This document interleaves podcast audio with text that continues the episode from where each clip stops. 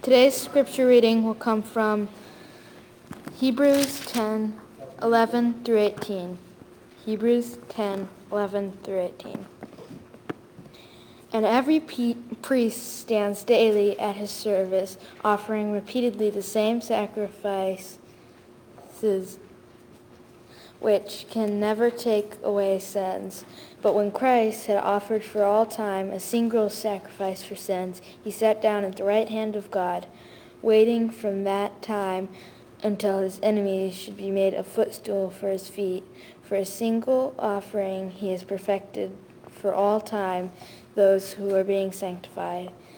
Let and the Holy Spirit also bears witness to us for after saying, This is the covenant that I will make with them. After those days, declares the Lord, I will put my laws on their hearts and write them on their minds. Then he adds, I remember their sins and their lawless deeds no more. Where there is forgiveness of these, there is no longer any offering for sin.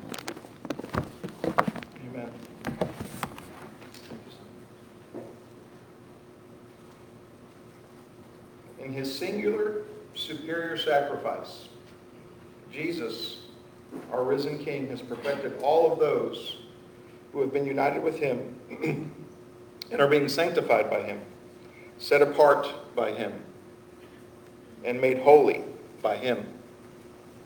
What was God telling persecuted followers of Jesus in this scripture? What is he telling us in this scripture? The Hebrews writer carried along by the Holy Spirit, repeatedly reminds us of the superiority of Jesus, the risen Christ, in this letter, which some scholars liken to a sermon. The theme of the superiority of Christ is recurrent throughout the letter. The Hebrews writer is well acquainted with the Torah given to the nation of Israel. The Hebrew word Torah means instruction. There were 613 commandments that were given to set God's people apart the nation of Israel was set apart. That plan was in place for a long time, as our brother Nick alluded to. They were set apart to bring us Jesus Christ. He was there in the beginning, but he humbled himself in the form of a servant, taking on the shame and pain of death on a cross to right our wrongs and reconcile us with God once and for all. Throughout this letter, the letter to the Hebrews, Jesus is elevated as superior. And in this particular passage, we see the finality of his sacrifice contrasted to recurrent daily and yearly sacrifices offered by priests on behalf of the people of Israel. This theme of better, more, greater regarding Jesus, our risen Savior, is repeated 25 times in this letter. Recall creation as we see it in Genesis. Each day of creation a loving God is speaking the expanse of this universe, this planet, and all of life into existence in his very good creation. On the sixth day, he made man and woman in his image, and it is very good. Then in Genesis chapter 3, we see mankind choose a path different from the will of our Father and breaking that communion with him. Our sins separated us from him in all of his holiness, but in his steadfast and enduring love, he planned our rescue, making a way for humanity to approach him in all of his holiness with the law of the Torah. This included Levitical laws and sacrifice for atonement of sin. There was very limited access to the inner sanctum, the Holy of Holies, for atonement of sin in the tabernacle. This was where God's presence could be with his people, but the access was limited. It was behind a veil and multiple types of sacrifices were made for atonement and cleansing to allow the priests to approach on behalf of humanity. Jesus superseded all of this. His sacrificial death, burial, and resurrection gave us hope to be perfected in him. In him we are cleansed and forgiven and look forward to being complete and perfected in the new kingdom on his return. Another recurrent theme of this letter is exhortation, encouragement, admonishment to be faithful to Jesus, even in the face of persecution and adversity. We again see Jesus being elevated above the former ways and sacrifices, including passing through the veil to the holy places in him. We read in Hebrews 10, 19 through 23. Therefore, brothers, since we have confidence to enter the holy places by the blood of Jesus, by the new and living way that he opened for us through the curtain, that is, through his flesh, and since we have a great priest over the house of God, let us draw near with a true heart and full assurance of faith, with our hearts sprinkled clean from an evil conscience and our bodies washed with pure water. Let us hold fast the confession of our hope without wavering, for he who promised is faithful. Did we have to approach today through multiple layers of a tabernacle, a ritual sacrifice offered on our behalf? Is our approach to the Holy of Holies obscured by a veil? There are no layers or barriers for us. The inner place with God is through his Son, Jesus. We partake together here. We're exhorted in these scriptures to draw near with full assurance of faith. And let us remember that word faith. I love it when we talk about that. Pistis is the Greek word. You guys know I'm a word nerd. Faith, belief in Jesus Christ. But not just belief in Jesus Christ.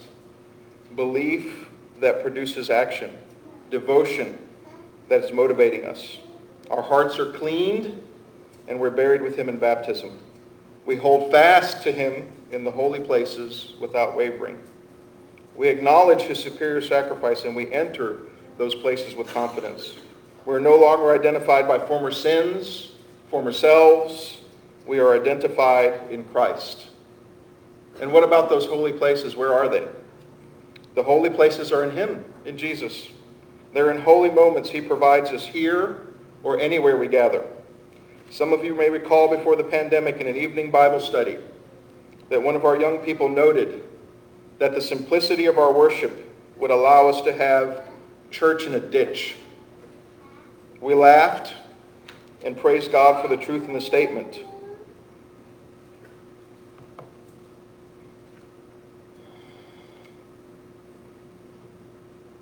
Little did we know that a pandemic virus a few months later would help to bear out that reality for us. The same holds true for Ukrainian believers who had church in underground subways in the tunnels while missiles fell from the sky. Those are the holy places that he gives us access to. The next exhortation from the Hebrews author begs another question about these holy moments. This holy moment, the one we are having right here and right now. Why are we here? Think about it for a moment. Why are we here? Hebrews 10, 24 and 25.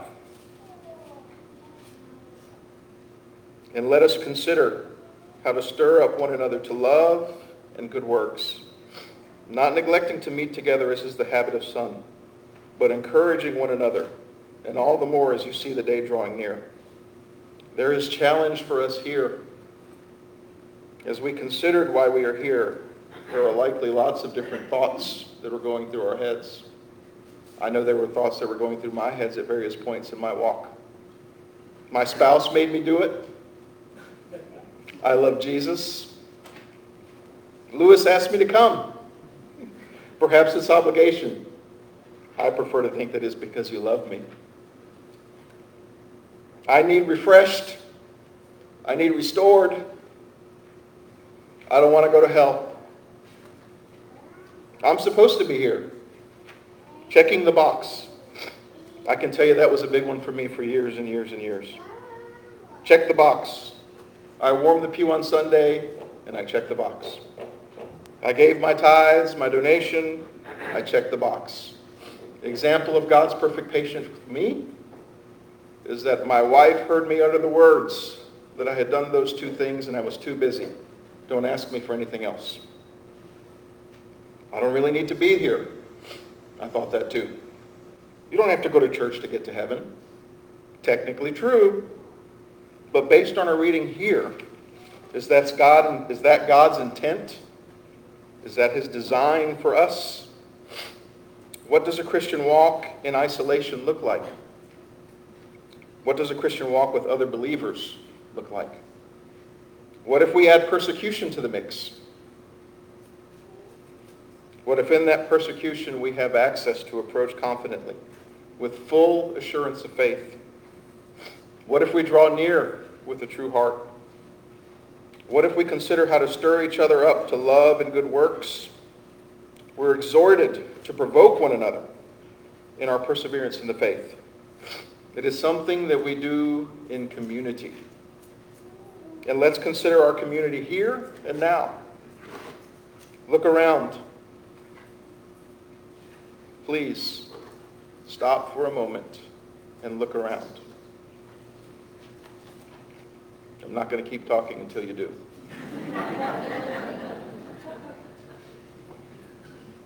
Jesus, our superior sacrifice, brings together a multi-ethnic and varied group of believers united under one primary identity, followers of Jesus.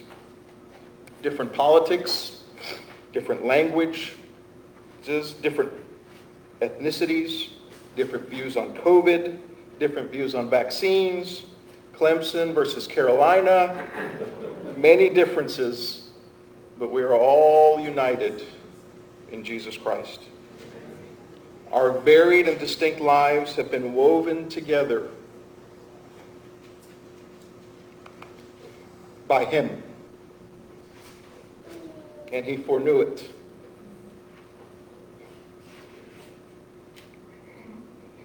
People that I drove by five years ago who were an incredible source of encouragement in the worst of moments. Right now, in this moment, we are all sharing in each other's Jesus story. Even if you don't believe in him, you bear his image. You are hearing a proclamation of who he is in no uncertain terms, in a way that is even binding. I'll share a few ways that I see our community in Christ, what he's done here, stirring each other in good works. I won't say any names, but you guys know who you are. Provoking love and good works and encouraging one another is going to try to make it through the list.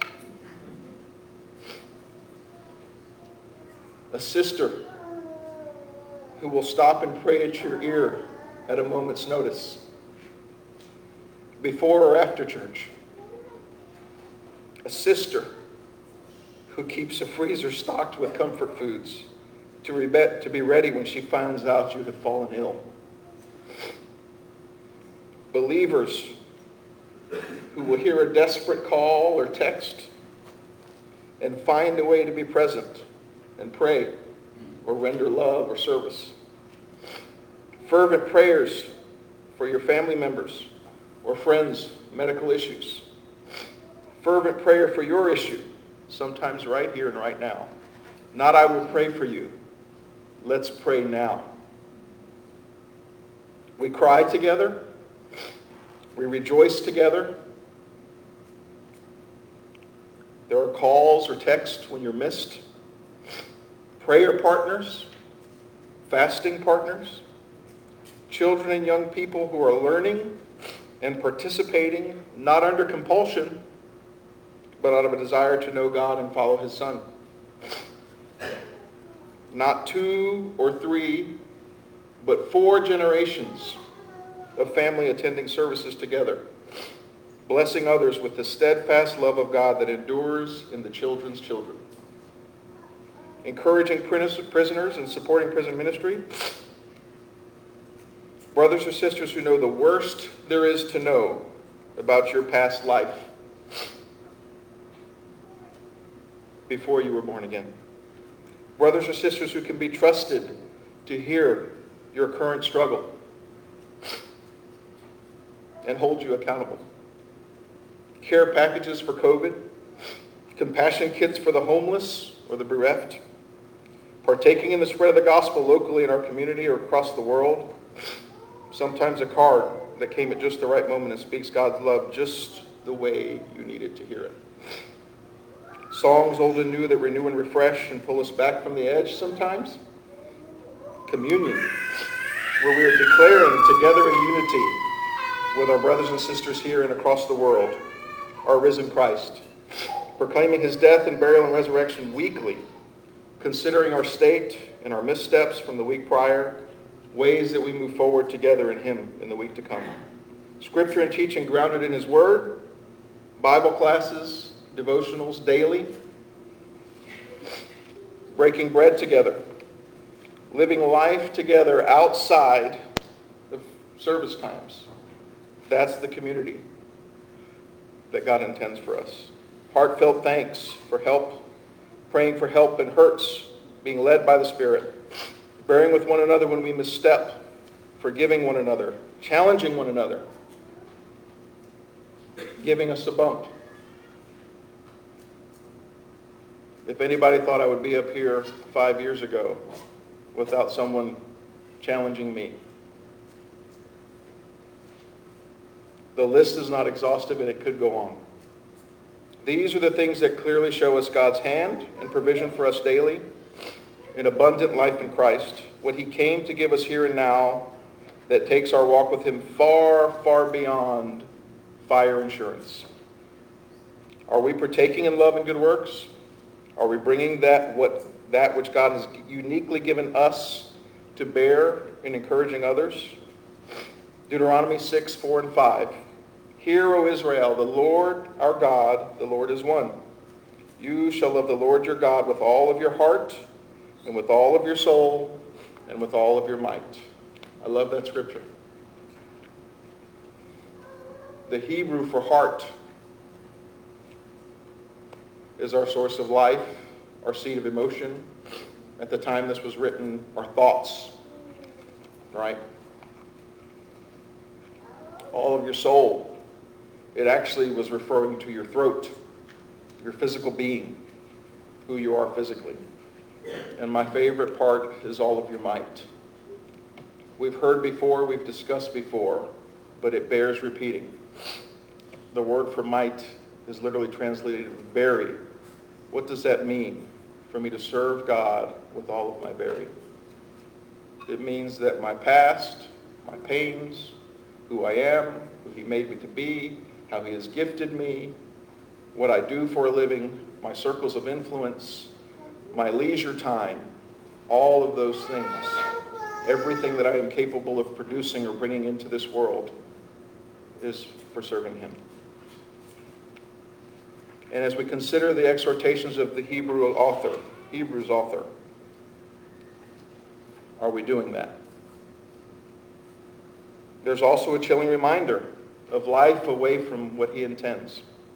In particular, after receiving the knowledge of the truth. We continue reading in chapter 10, verse 26 through 31. For if we go on sinning deliberately after receiving the knowledge of the truth, there no longer remains a sacrifice for sins, but a fearful expectation of judgment and a fury of fire that will consume the adversaries. Anyone who has set aside the law of Moses dies without mercy on the evidence of two or three witnesses. How much worse do you think will be deserved by the one who has trampled underfoot the Son of God and has profaned the blood of the covenant by which he was sanctified and has outraged the Spirit of grace? For we know him who said, Vengeance is mine, I will repay. And again, the Lord will judge his people. It is a fearful thing to fall into the hands of the living God. Here we see a warning against disregard for the Son of God, profaning that blood that he shed, outraging the Spirit of grace. It's fearful to fall into that judgment, and it lies in stark contrast to the living hope we have in Jesus now and in eternity. But we are immediately encouraged and exhorted in the following scripture.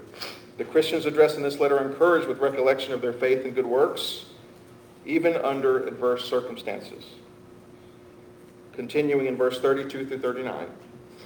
But recall the former days when after you were enlightened, you endured a hard struggle with sufferings sometimes being publicly exposed to reproach and affliction, and sometimes being partners with those so treated. For you had compassion on those in prison, and you joyfully accepted the plundering of your property, since you knew that you yourselves had a better possession and an abiding one. Therefore, do not throw away your confidence, which is, has a great reward.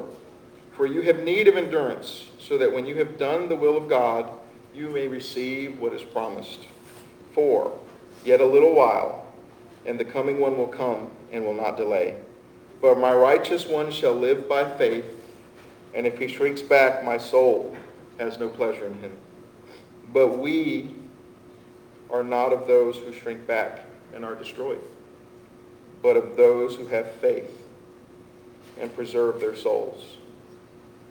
Sufferings in this world are myriad. We all have struggles. Creation groans for the return of our Christ. Others make bad choices, often seemingly more than we do. We make bad choices. Drugs, drunkenness, disease, cancer, uncertainty, politics, financial burden, governments, world leaders, our parents, our children, divorce, anxiety, depression, division, cultural struggles. People die.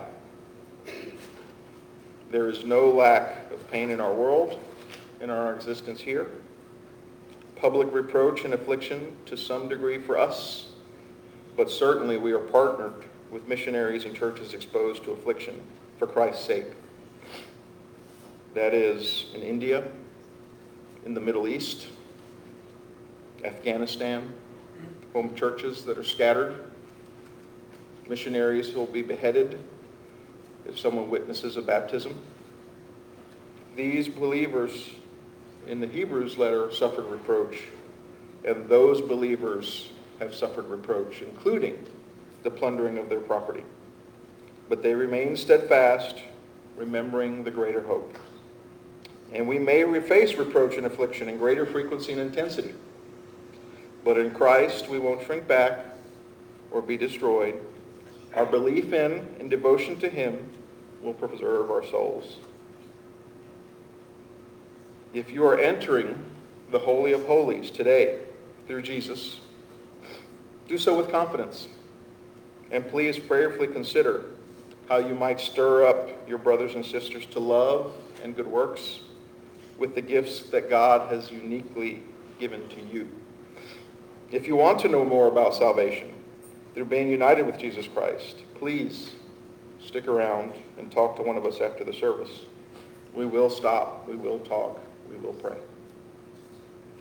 If you've been reconciled to God in Jesus Christ, but have been neglecting to meet together with other believers, encouraging each other in love and good works, please prayerfully consider where God might be leading you to serve and encourage and be encouraged and bring to bear what he has given you, all of your very. Please join me in a prayer before our closing prayer and songs. Holy Father, we thank you for this day. We thank you for the opportunity that we have here to freely worship you and enter in confidence through your Son, Jesus. We thank you for his superior sacrifice to reconcile us to you and restore all that was broken by sin and death that we brought. Help us to find our way to you if we need to be united through your Son. Help us to find the place you want us to experience 100-fold family in your church, the bride of Christ. Help us to serve you with all that we are and are capable of bringing to bear in this world. Lead us, Father, to have your word dwelling richly in us and changing who we are. Lead us to share the good news of your Son in our families, in our circles of influence, in our community, and across the world to the glory of your name.